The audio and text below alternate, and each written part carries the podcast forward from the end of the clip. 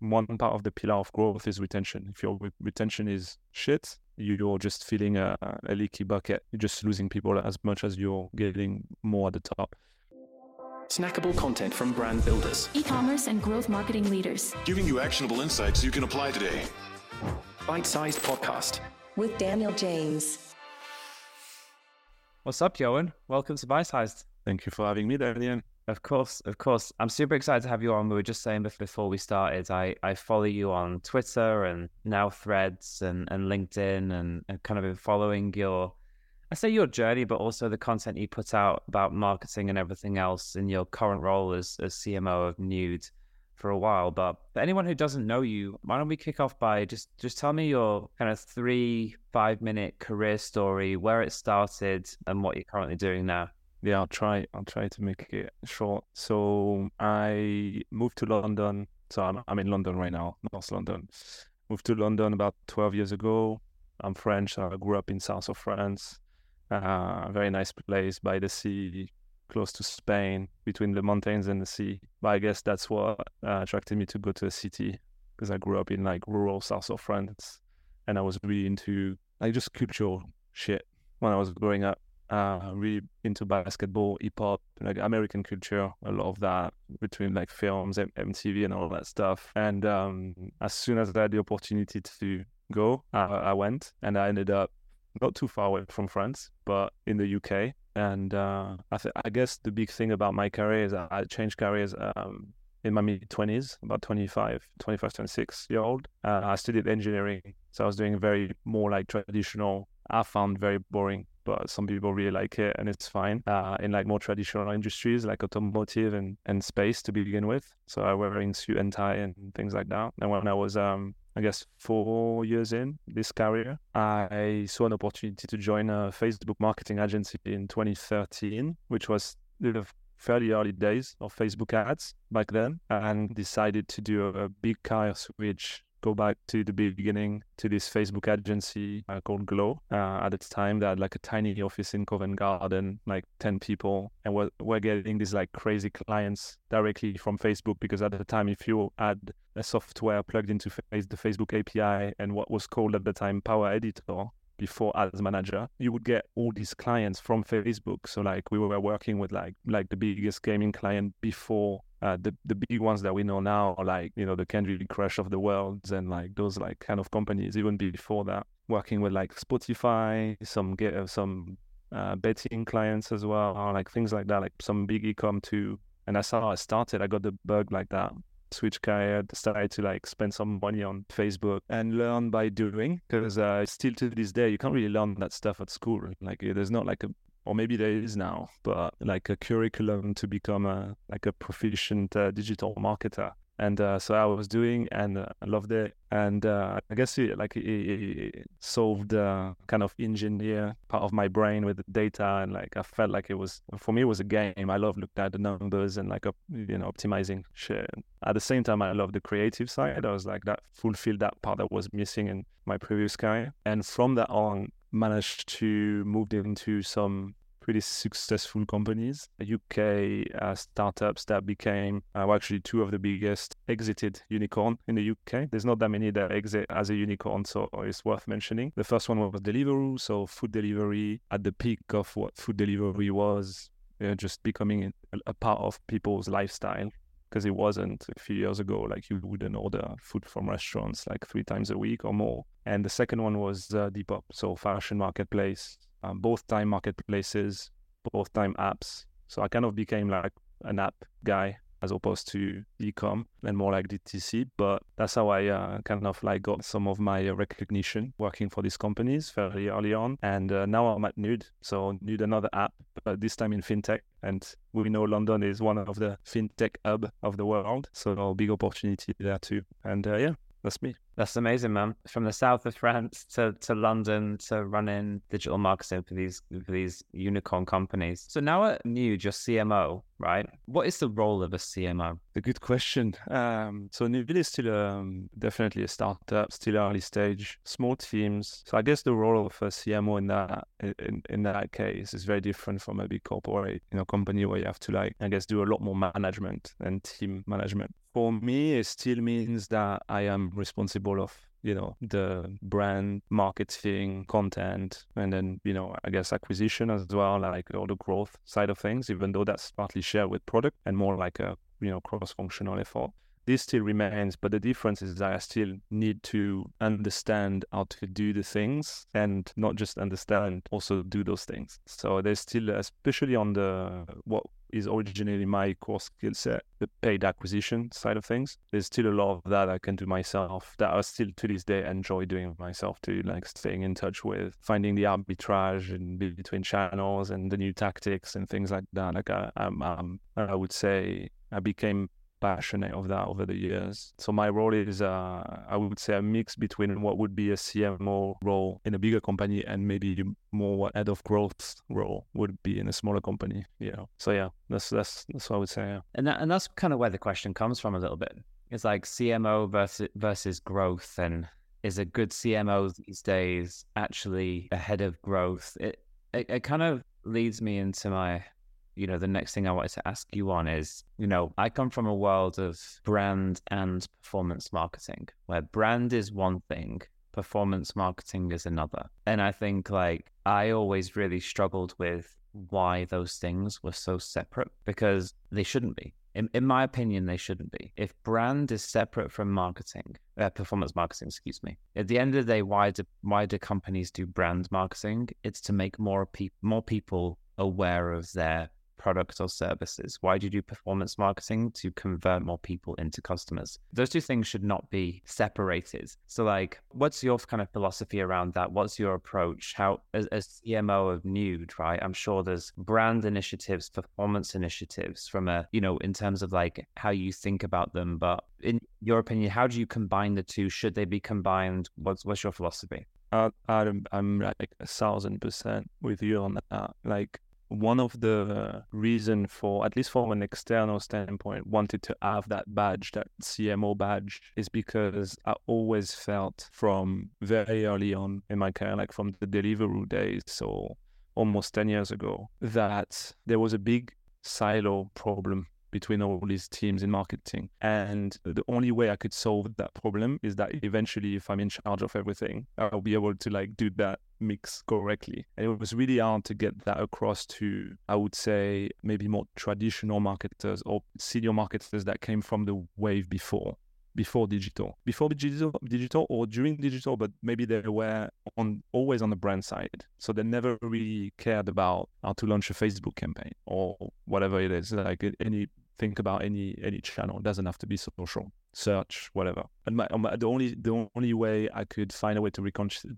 reconcile the two, and trust me, I tried in previous role to reconcile the two I was never senior enough. I was shut down. You know, good idea, Yoann, but you know, we're gonna keep our brand team of 30 people doing their thing, and your team of digital marketers are gonna do their thing, and it's uh, we're gonna let you figure this out between those two teams. It was a mess. It's a mess because different KPIs or OKRs and, and no alignment from the top down from the the CMOs of the, the time or the CEO even really hard to do from when you come from a slightly lower rank, like a head type rank. You can try. Like it, I guess it's on a case by case. For me, in in the places I was, it was impossible to do, even though I was trying. So that that answers your your question. Like I, for me, it's part of the same thing. The debate about you know should you have a chief growth officer or, C, or, or CMO or uh, should you have head of all of that? I don't think the title piece for me doesn't really matter. Like you can call yourself whatever. Like I don't really care about being called a CMO, head of growth or whatever, as long as that means that my title is going to allow me to do that thing where we can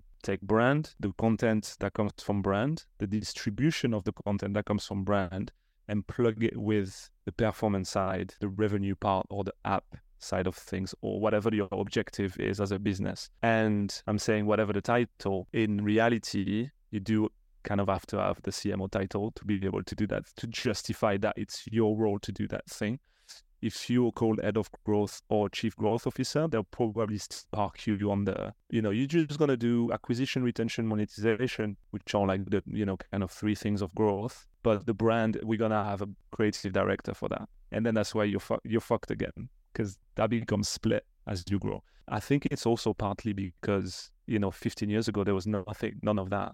That's all that is new. So uh, we're still in a big transition phase, and also there was a massive bull run phase up until last year of like you know unlimited cash you can raise your next round as you know not easily but fairly easily if your numbers are, are, good. So let's hire you know managers on top of managers on top of managers. You know let's have, we can have the luxury of all the teams we want. And you know i think that was also that that didn't help in retrospect. I totally agree with everything you just said. I love everything you just said. It's so refreshing to hear. And i hope there's more cmos who in the future take that approach you know, for me as well, it, it's also like a, you know, I know why things were that way, but it's like we shouldn't accept that just because they were, that's how it should be. And, you know, from an, being an agency owner operator and having worked at previous agencies, it's like you would sell companies on, well, we have brand capabilities and we, so everybody everybody is basically siloing things for the wrong incentive, right? Which is protect my budget. If I'm a brand person, protect me being held accountable to anything to do with performance. Then it becomes challenging, right? It's like most brands can't afford to just do fluffy brand stuff without understanding if it's actually generating some future intent of customers. Some brands can. I, for, for me, I just think it's like a lazy place to get to where it's like, well, we're just going to keep things super separate. I think like, I, I mean, I see it, right? I see more and more, more and more the convergence of that because from a brand perspective, it's more efficient and effective from a vendor management and a marketing ROI perspective. And then I think like the you know whether you're doing that internally or whether you're doing it with an agency, good agencies are then also able to understand how to make those two things work together. Totally agree. And the fact that now we are in a tighter uh, economy uh, in a situation where it's really hard to raise your next round, I, I think it kind of forces that to happen. It's like there's no no no BS anymore. You know, you got tighter budget you can still do you know some more like brand activations or but they, they do have to fit within that budget. It's not a separate budget anymore. And uh, you need to look at your blended CAC or you know your payback period becomes uh really, you need to become religious about it. Where a few years ago well not too far not, not, not too long ago you could justify a payback period of 20 24 months to investors and they were still like yeah that's yeah that's good. Yeah 24 months so good. That's cool. Now you go above six months and they're like you, you pretty much you pretty much have to be bootstrapped now. like you know, like almost almost you know profitable on the first purchase. You know that's the kind of like the situation we're in. So it forces those teams to merge. It forces KPIs to be uh, combined, and I think you'll make some marketers stand out by understanding. Often the misunderstanding is the performance side because that's the hardest part to understand. The the branding top of funnel part, which is often engagement led, is easier to understand. is is creative led. So as long as you still have some creativity within your team or your agency, that will still happen. The difference is, you know, the size of the budget for that brand activity will be will be smaller. But uh, I guess, yeah, I, that's a good thing. So you led digital in different capacities, but uh, Deliveroo, Depop, and now Nude. What's your approach to, to when you join a new company, right? So, what's your approach of like understanding the business, the challenges, and then how you start developing a strategy? I've always thought like the word strategy is like it can become su- what is it? It's like a bunch. Yeah, yeah, yeah. It's even. Yeah. I think uh, the perception is like it's a bunch of fluff. It's like a nice yeah. deck that then you forget. But actually, being an ex strategist and now from an agency perspective, like so much is around that initial growth strategy. I like it's so important. What's your approach? What do you do? What have you done when first joining those companies that allowed you to go on and then be successful? Yes, yeah, that's the part I love really because that's the uh, that's where I specialize, I guess now because uh, that's the third time I'm doing this. Both actually now at is this is the same. At Deliveroo, Depop, and Nude, I was the first um, brought in growth marketer, just broadly call it growth marketer. So I had to figure it out. The first thing I do, and maybe it was less clear when I was at Deliveroo because I was, you know, a year and a half after my first agency. I was, I had no fucking idea what I was doing. I was just spending money on Facebook. But I guess still, what happens all the time is I spend the first few days. It doesn't take really long understanding the the business numbers. Very important. I think it's that that's that's the, a big part of being the CMO as well now, or you know, any growth kind of marketer is like really understanding the business side of it. Because also you'll make your financial director cfo very happy. If you understand that you can talk numbers with with him or her. So really understanding the unit economics if they already have a notion of like lifetime value or you know purchase pattern with the customers like really understanding that putting in place your you know how much can i spend? Like what's the limit? What's my threshold in terms of like results ROAS or cost of install whatever whatever the the business you're in. And then very quickly, I, I try a bunch of channels. And in, in each cases, I'm doing that myself. Like it's, at that time, you don't bring an agency or to be honest with you, in in two two times the agency was already there. So what I did was uh, getting rid of the agency and then doing it myself. Unfortunately, there's a lot of agencies that don't do a great job. They take the check from companies and they kind of say they're doing a good job, and then uh, it's not always the case. Uh, so it, it, for me, it was it was like that. So I was looking at what was existing. It was very very small budget at the time, but I had the numbers in on paper now. How much you know should be the what should be the KPI, and then whatever the channels were like popping at the time, I would start there. So like Deliveroo was Facebook and then Instagram. Depop was Snapchat, uh, weirdly. And Snapchat was, I didn't just try Snapchat, but Snapchat very quickly came out at the top like the lowest results and the biggest opportunity because no one was doing ads on Snapchat in 2018 the way maybe they do now. But I don't even think it's saturated now because Snapchat is not the number one thing you hear from from advertisers. And then nude is TikTok, but really, really very quickly testing a bunch of creatives to get a benchmark of what the are the results we can get. And that literally, I do that within the first, before the end of months one is done. Like I, I know roughly how much we can acquire a customer for, for uh, from. I can benchmark that with the lifetime value or any sort of like data that I got from the existing of the existing cohorts of users or for, for the past few years or few months, depending on how much data you've got. And then um, and then it's budget alloca- allocation. So you you go next phase. It's how much can we allocate to digital, assuming nothing was really allocated before or very minimal amount, and then scale as fast as you can. At the time, it was still possible. So yeah. yeah, yeah, exactly. To scale fast. Now is maybe more cautious, but yeah. So you you quickly identified the core channels. So you kind of said Deliveroo was Facebook and Instagram, Depop was uh, Snapchat, and Nude is TikTok. So if you're spending on other channels, like a big thing, like, you know, I think brands question is when to diversify.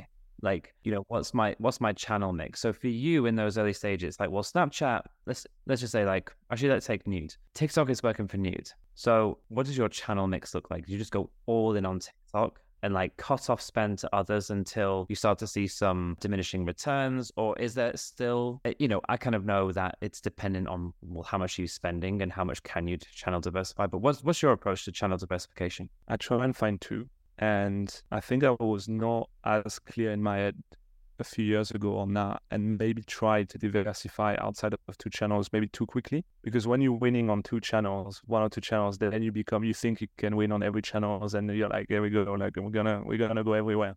But really, and that's the big difference with Nude is the the other obvious is Instagram. I mean, that's you know Facebook, Instagram is still there. So if you can make two channels, at least on the paid acquisition side of thing, work, you don't need more. Like literally until you get to I don't know a Series C, you don't need to go much more than that. Like there's so many people on this platform to scale. You shouldn't really have to do much more. At least on the digital side of things, it, it wouldn't even be comparable. You you still do some tests, you know, like I do testing all the time on other, but like it's uh, less than five percent but of the budget is really tiny stuff, really tactical things, just to see how things move and stuff. But really, two channels to scale is all you need. And then outside of that, uh, outside of like the, the more like paid acquisition side of things, I try to set aside a part of the budget. And I don't want to put a percentage because it really changes, you know, it really depends on month or quarter, but like, you know, that 20, 30% brand budget is on top of these two kind of acquisition channel. And it could be spent on tiktok too but the objective is different. Is the money is used on boosting some of the content getting some improving the engagement rate on some of the the, the, the content that we put out on youtube could be other things. But really two channels for acquisition is is all you need for a very long time. What's really interesting around that is um i don't know your experience with some some of the you know when companies get bigger. This is this is a while ago. I'm i'm old in this game. It's like social social used to be called walled gardens right? And it was like your core digital plan was built on owned and operated properties digital advertising on websites and then social was like oh well we'll also carve off 10% of our budget and put it into the walled gardens. Named that way because traditionally you wouldn't get all the data back right? And it's like i was actually it's really interesting how these days it's like probably a lot of legacy brands don't think this way, but for any brand up to probably, I don't know, 50 million, maybe 100 million, their first ad dollar is going into social, right? And it didn't use, and it didn't used to be that way. Like 10 years ago, maybe even less, slightly less than that. It didn't used to be that way. And I kind of like your, I like what you said there. It's like you don't need more than two channels unless but be testing. And if it proves out to be that way, I think people become too, and maybe it's because they're not seeing the results on the channel. So I understand that. But to try and diversify budgets too soon, too quickly, or fragment your budgets across multiple platforms doesn't typically lead to greater success. Totally. You You know, in the first, uh, w- w- when you ask me like what doing uh, at the beginning, the first month or couple of months, we will test more than two to find those two. But once you get a sense of the two, that and the two channels are, are for most people will be the same. Like there's not like uh, any scientific, uh, you know. TikTok is probably one, and Instagram is probably the second. Maybe the second one might change depending on what you do, but there's not going to be a massive uh, surprise.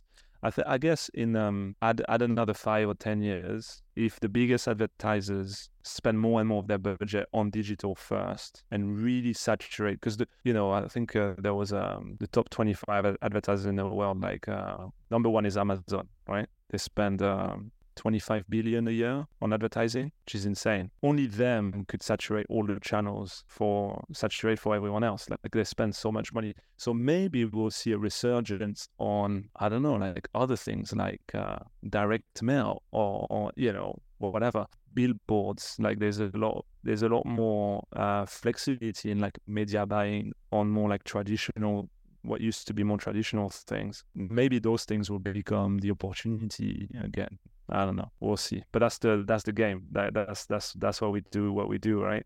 That's just finding out those things. Yeah. Yeah, that is the game. What's your um What's your philosophy to building teams? Are you a big brand in-house only hire in-house teams? Are you an agency fan? Are you a hybrid of both? And what at what point does agency make sense versus in-house? Like, what's what's your philosophy, and also what has worked? So that changed uh, over the years. I think because work that work in general has changed over the last few years with COVID and everything.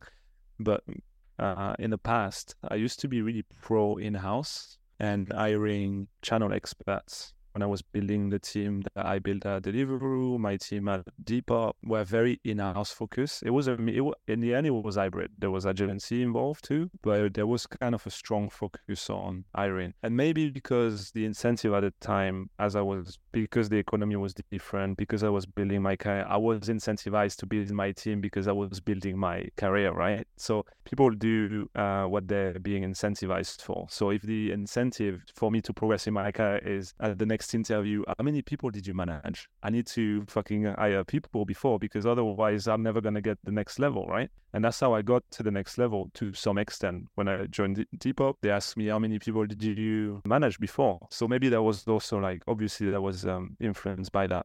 Now I'm leaning a lot more towards uh, lone wolves. So not necessarily ad agencies, but like creators, freelancers, agency, as well as in-house. But uh, we're still a small, like I said, a super small uh, company. So my team internally is like the three of us, including me. So a super small team. But I work with a ton of other people outside, and they come and go. Super small contracts, you know, one day, one day there. Even on the creative side. So creative meaning designers, uh, meaning content creators, meaning influencers, uh, some agencies on the paid uh, paid management as well when when we can, when we need to scale. So yeah, my view has changed, and I think what helped that change, like I said, is since uh, COVID, remote working, but also the, the massive boom in the creator economy. The new generation is like it's a different beast. Like I've seen the transition the last five years. I'm getting, I know it's it never used to be that way. I would have never done that when I was in my early 20s, but I'll get like 20 years old DMing me on LinkedIn or Instagram, direct message. Hey, I'm doing this. I've got this TikTok account. You know, are you looking to work with somebody like can i you know do you have a job like that's the, that was not the case before right before it was like looking on the i was looking on the website is there a job opening oh i'm gonna have to do a cover letter okay i need to like a cover letter. Is my CV updated? Gonna send the CV cover. Like this, that's gone now. So I think that helped get the way I'm thinking now. We worked with last year. We worked with two uh, creators that was managing our TikTok account, literally doing one video every day, seven days a week, 30 days a month. I found them through a, a, WhatsApp social media manager group. They both they were 19 and 20. They were a digital agency but it was like two of them. They're not really an agency; they're just you know they're, they're freelancers, right? But it was it was awesome. Literally, like everything was done through WhatsApp and um, a couple of emails, quick invoice. But like you know, this is your brief. You do a video every day on TikTok. This is what we do. Go. That's it. Maybe that's the agency of the future. It just. What's WhatsApp groups? No calls, no meetings, no reporting. Just uh, here you go. Exactly, and it was uh, it was all done through like a mix of Google Drive, Airtable, WhatsApp, and uh, yeah, I think that I think that's also part of like what whatever you call it, like a senior marketer at a company, uh, the startup needs to be now. You need to be ultra flexible with that stuff. If you're still thinking in the way that I mentioned before, that you're gonna you know talk to HR and set up a job opening on your website, then put your job opening on LinkedIn, wait for 50 people to apply, go through the CVs, filter the ones who didn't do letter. Like if you're doing that, you're already lost. Like you you lost the game. That's it. It's too late. I agree. I think it's I think that's a great I think it's a great answer that would be really helpful for most people. It's like, well, first and foremost, it depends on the incentive, like what you're incentivized towards. And then I think like ever more there's that flexibility of modeling, right? If you can if if your incentive is grow a team, do this in house, versus like I think the need now is to be a bit more scrappy. And also like there's less barriers to working with and testing different people, especially in like the creative economy and when it comes to content and creative and all this sort of stuff. So that's a really insightful answer. What's um you know you uh, you mentioned it earlier the, the app guy it's uh it's different to e-commerce which you know a lot of people who listen to this and, and stuff and we you know it's probably e-commerce focused but we definitely have quite a few. I've had feedback around people who like work from a more lead generation app install and everything else basis, and we do quite a bit of work in that realm as well. vastly different. What's the core challenge of lead generation app based business versus something that's more of an e-commerce or you know traditional transactional business from a marketing perspective? I think I'm jealous of uh, the DTC guys, the uh, the DTC land because yeah, attribution is a mess, man. Since uh, iOS 14.5 or whatever, like two years ago, everything went. I think it, that's part of like being scrappy today because you can't do what you used to do, which is go through uh, installing your mobile measurement partner. There's literally three in a the, in a world, you know, Adjust, AppsFlyer, and Branch. It used to be Kochava. I don't know if they exist, you know, maybe four. So that's the world of uh, an app marketer. You've got a measurement partner. Before iOS 14, you were able to track down to the ad level. That was great. And that's kind of what you guys still do, right? You can still get a sense of ROAS on a pretty granular level. It's not as good as it used to be, but you're closer to the truth still. For us, that is completely gone. All you can see at a channel level, super high level. So obviously you can see data on the campaign ad sets and ad level on the on the channels or in ads manager for example but it's never going to be accurate. Uh, the discrepancies are pretty big and i don't even spend I, I don't spend a second trying to understand those discrepancies. I use that i just use that data as a, a trend. So the lag is huge as well. Like you, do you know when you launch an app campaign on facebook between the time you launch it and it goes live and the time you get a, the closest to the truth that you can get, it, like it can take four days. Like between in four days, you're like literally shitting your pants because you have no idea if it's working or not. You're spending money, you're like, I don't know. It's it's getting better every day, but you, you don't know how low it's gonna go. So like, it I stop today. I don't know. Am I maybe it's crap. Maybe it's gonna get better tomorrow. We'll see. Then when it's working, you can live it. You can leave it live for for quite some times, which is that that that becomes okay but from uh, attribution at a at a micro level, uh, it's very proxy trend led. But the source of truth are still the app stores. So you get the channel data, which is accurate from Apple and Google, Google Play Store, and uh, you can do your macro that way. Uh, that is, I think, the biggest difference. That and some granularity on like creative testing as well, which I'm pretty je- jealous on uh, the ecom world because in the app ecosystem they cap the amount of campaigns you can run per app. So I think the equivalent of what you know the Advantage Plus campaigns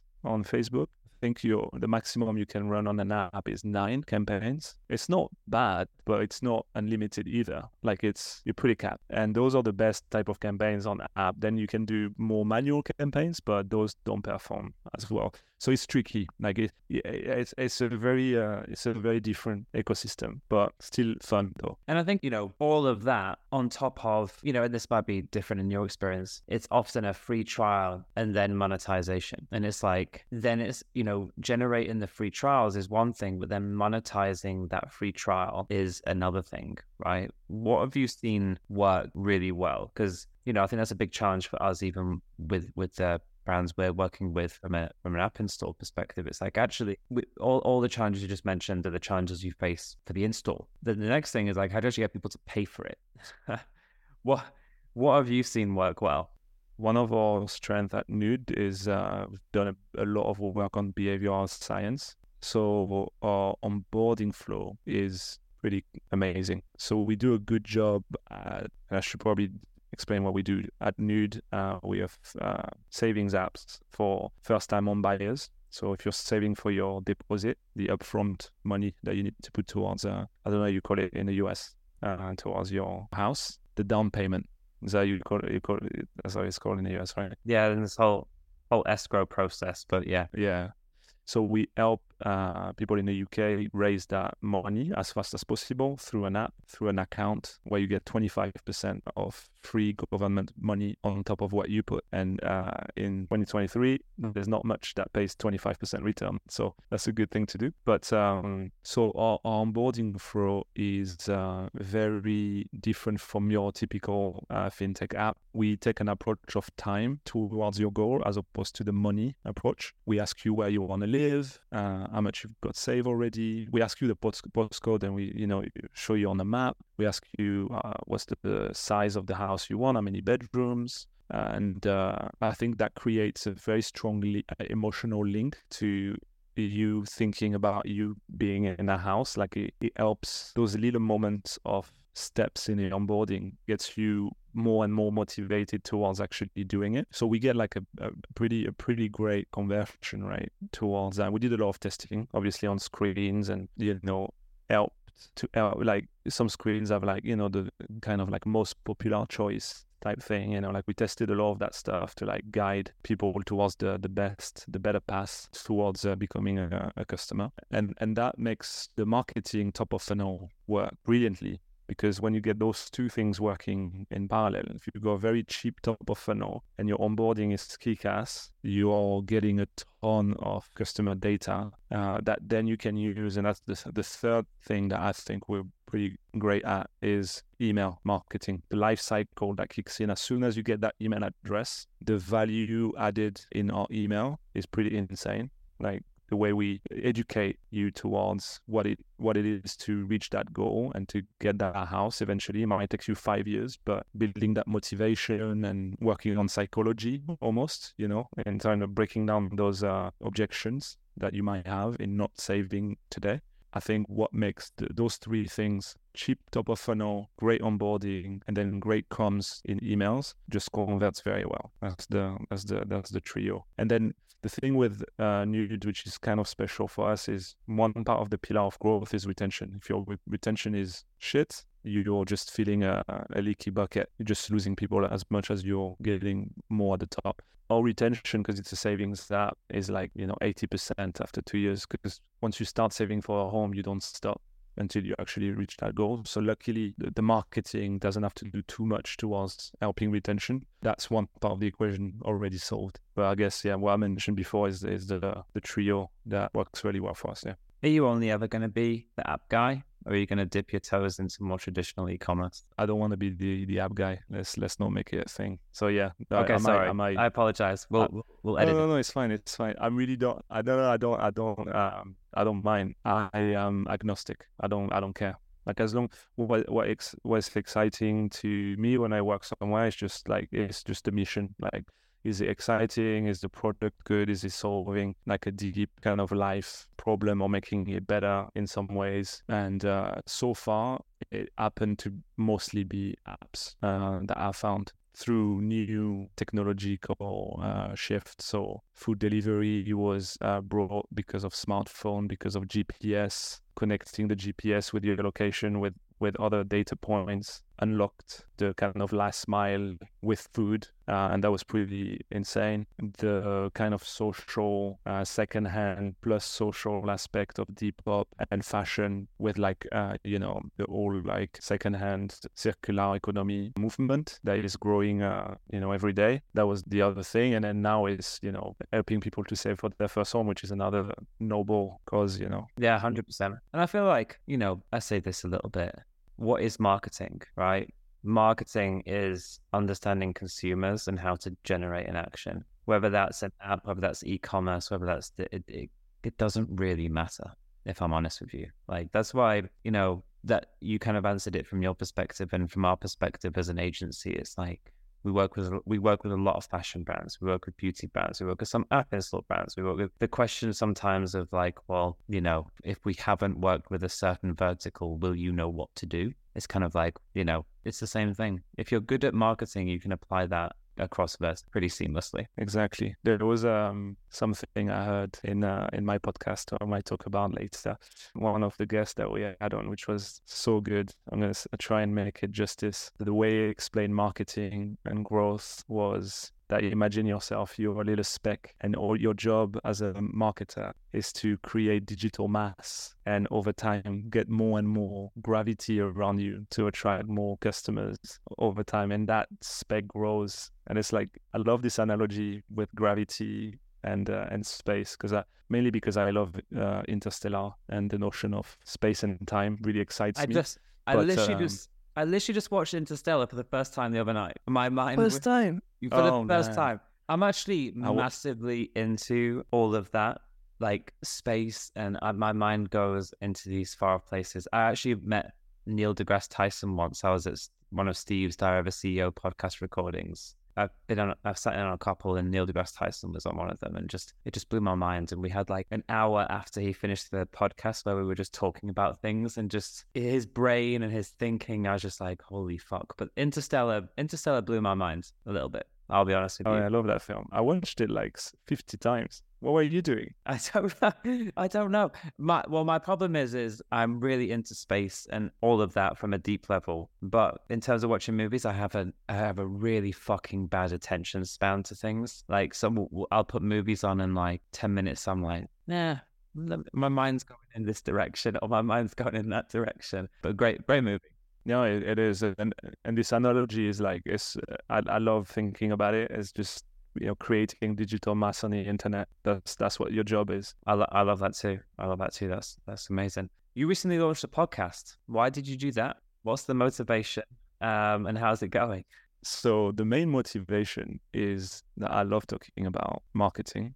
Genuinely, it became a passion by doing it. As I happened to be good at it, became more and more attracted to it and stuff. So I felt like having something to dip my mind into that is not the day to day, my day to day work would help fulfill my curiosity. And funny enough, I actually started it two years ago. I did 10 episodes, then I dropped because I felt like the work by myself as well. I was doing everything by myself. It was uh, it was a bit too much. So two years happened, and then restarted last month. By the way, it's called In Growth We Trust. Uh, if you if you search for it, and I happened to meet one of my good friend Jake. Uh, shout out Jake if you listen to this, who's uh, one of the guy who actually taught me Facebook ads in my first job.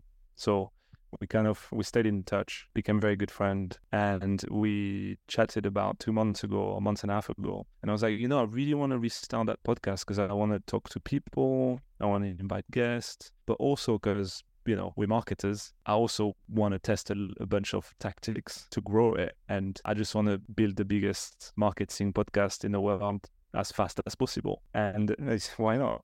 And I was really surprised by his uh, answer. I was like, "Do you want to do it with me? It'll be great if we together because we can naturally split the work and it was fun." And now there's a lot of AI stuff that we could use to help us do the some of the work, the heavy lifting.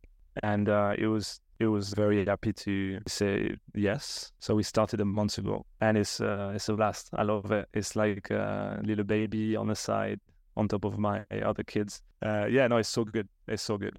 That's awesome. Yeah, I feel this. I feel the same way. It's like running an agency. Like, don't get me wrong, I love it. But launching, I, would actually made a promise to myself like a year, like launch a podcast, and I just, I, you know, I just, I never, not sounds bad. I never got round of it, and round to it because there's always something else more important. But actually, having launched it this year, I launched it in March, and um, it's by far the most enjoyable thing that I do. Just the ability, just the ability. There's two things with it. One, to connect with like amazing people who otherwise is like, yeah, you can network and stuff, but to to do it in a podcast form and actually make connection, I learned something every time I talk to someone, which I absolutely love. And it's like I love hearing people's different perspectives and stuff, and it really doesn't feel like work. But then similar to similar to you, you're you're probably further along than this than me, but like building something from zero again, right? Like how do I grow this? Like I don't care from the perspective of I'm like I'm not trying to make money out of it, but like I look at my follower growth.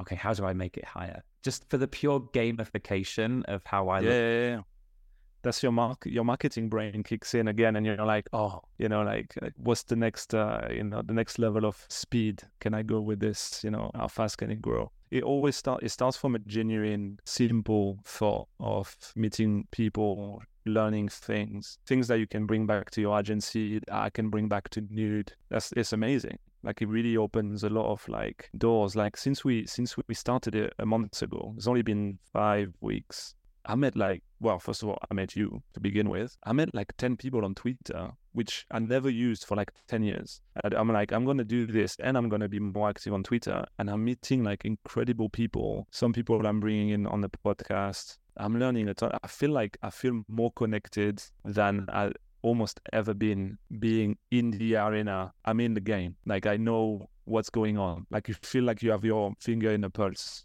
like at any given week because that's that's the thing with uh, what we said before is to win in this uh, new context as a as a marketer with your whatever the business you work with like you need to be in touch with what are the current arbitrage and channels and things whether it's organic or paid or and i feel like having a medium like that really yeah, helps funnel uh, those things to you you know to the to the to the podcast and that's awesome. And like you said the potential money grab with having a big following a big media is a nice thought but it's never the first thing. For me, the second thrill really is to like I'm really excited about the numbers. So I'm like, you know, because with Jake, we're like, it's like two, we're like two crazy scientists on on the podcast, and like every day we like we have twenty ideas. Like it's insane, and um, I love that. I love that stuff. It's so it's it's so uh, it's so interesting. Like we do it. We we're testing paid ads on the podcast with our money, and like we spend like five quid a day, nothing, but like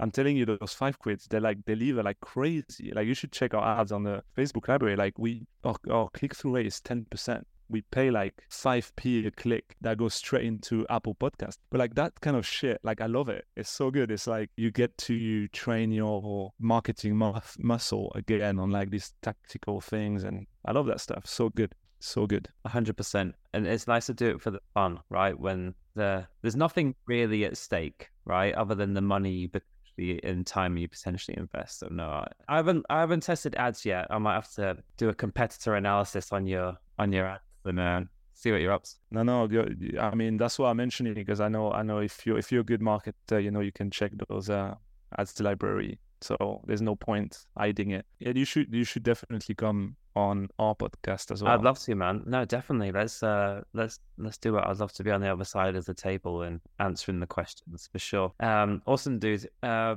let's to, to wrap it up then and, and thank you again so much for your time. I've been really excited to to chat with you and you know like you said it's it's proof point of everything we just spoke about right like podcasts and marketing and and connecting with great people i guess let's wrap it up in terms of what you're most excited about for you or for nude or what you're most excited about so yeah, definitely those two things. Uh, really excited about Nude because I think out of all the companies I work with, Nude has like the best metrics I've seen in years. The only issue is that we're in uh, the worst economy that we've seen in years as well. So that doesn't that kind of balances out. But I'm really excited about the prospect of growing Nude to hopefully my third unicorn. You get it on record. So if it happens, it'll be insane you know what you know what they say like the first time is luck second time is uh, coincidence uh, third time is talent. So hopefully i get to the talent level. And then the other thing is uh, yeah i would say like the podcast is really exciting. It's it's new. If you uh, if you listen to this you want to check it out check it out. I'm also doing a daily tweet about the stats of the podcast so on twitter. So that's that's that's kind of fun. And uh, yeah those two things i think that was uh, two two good projects. Awesome man. Definitely well, I'm gonna I'm gonna make sure I link out to your Twitter, your LinkedIn, and and Nude as well within the podcast. So if anyone listening wants to follow along on the podcast, or also um, you put out great content on LinkedIn as well, I'll definitely link it. But uh, Yoann, appreciate you, my friends. Cheers. Um, we'll uh, we'll chat again. Thank you so much. Yeah, that was great. Thank you, Daniel. Awesome. Thank you, mate. Take care.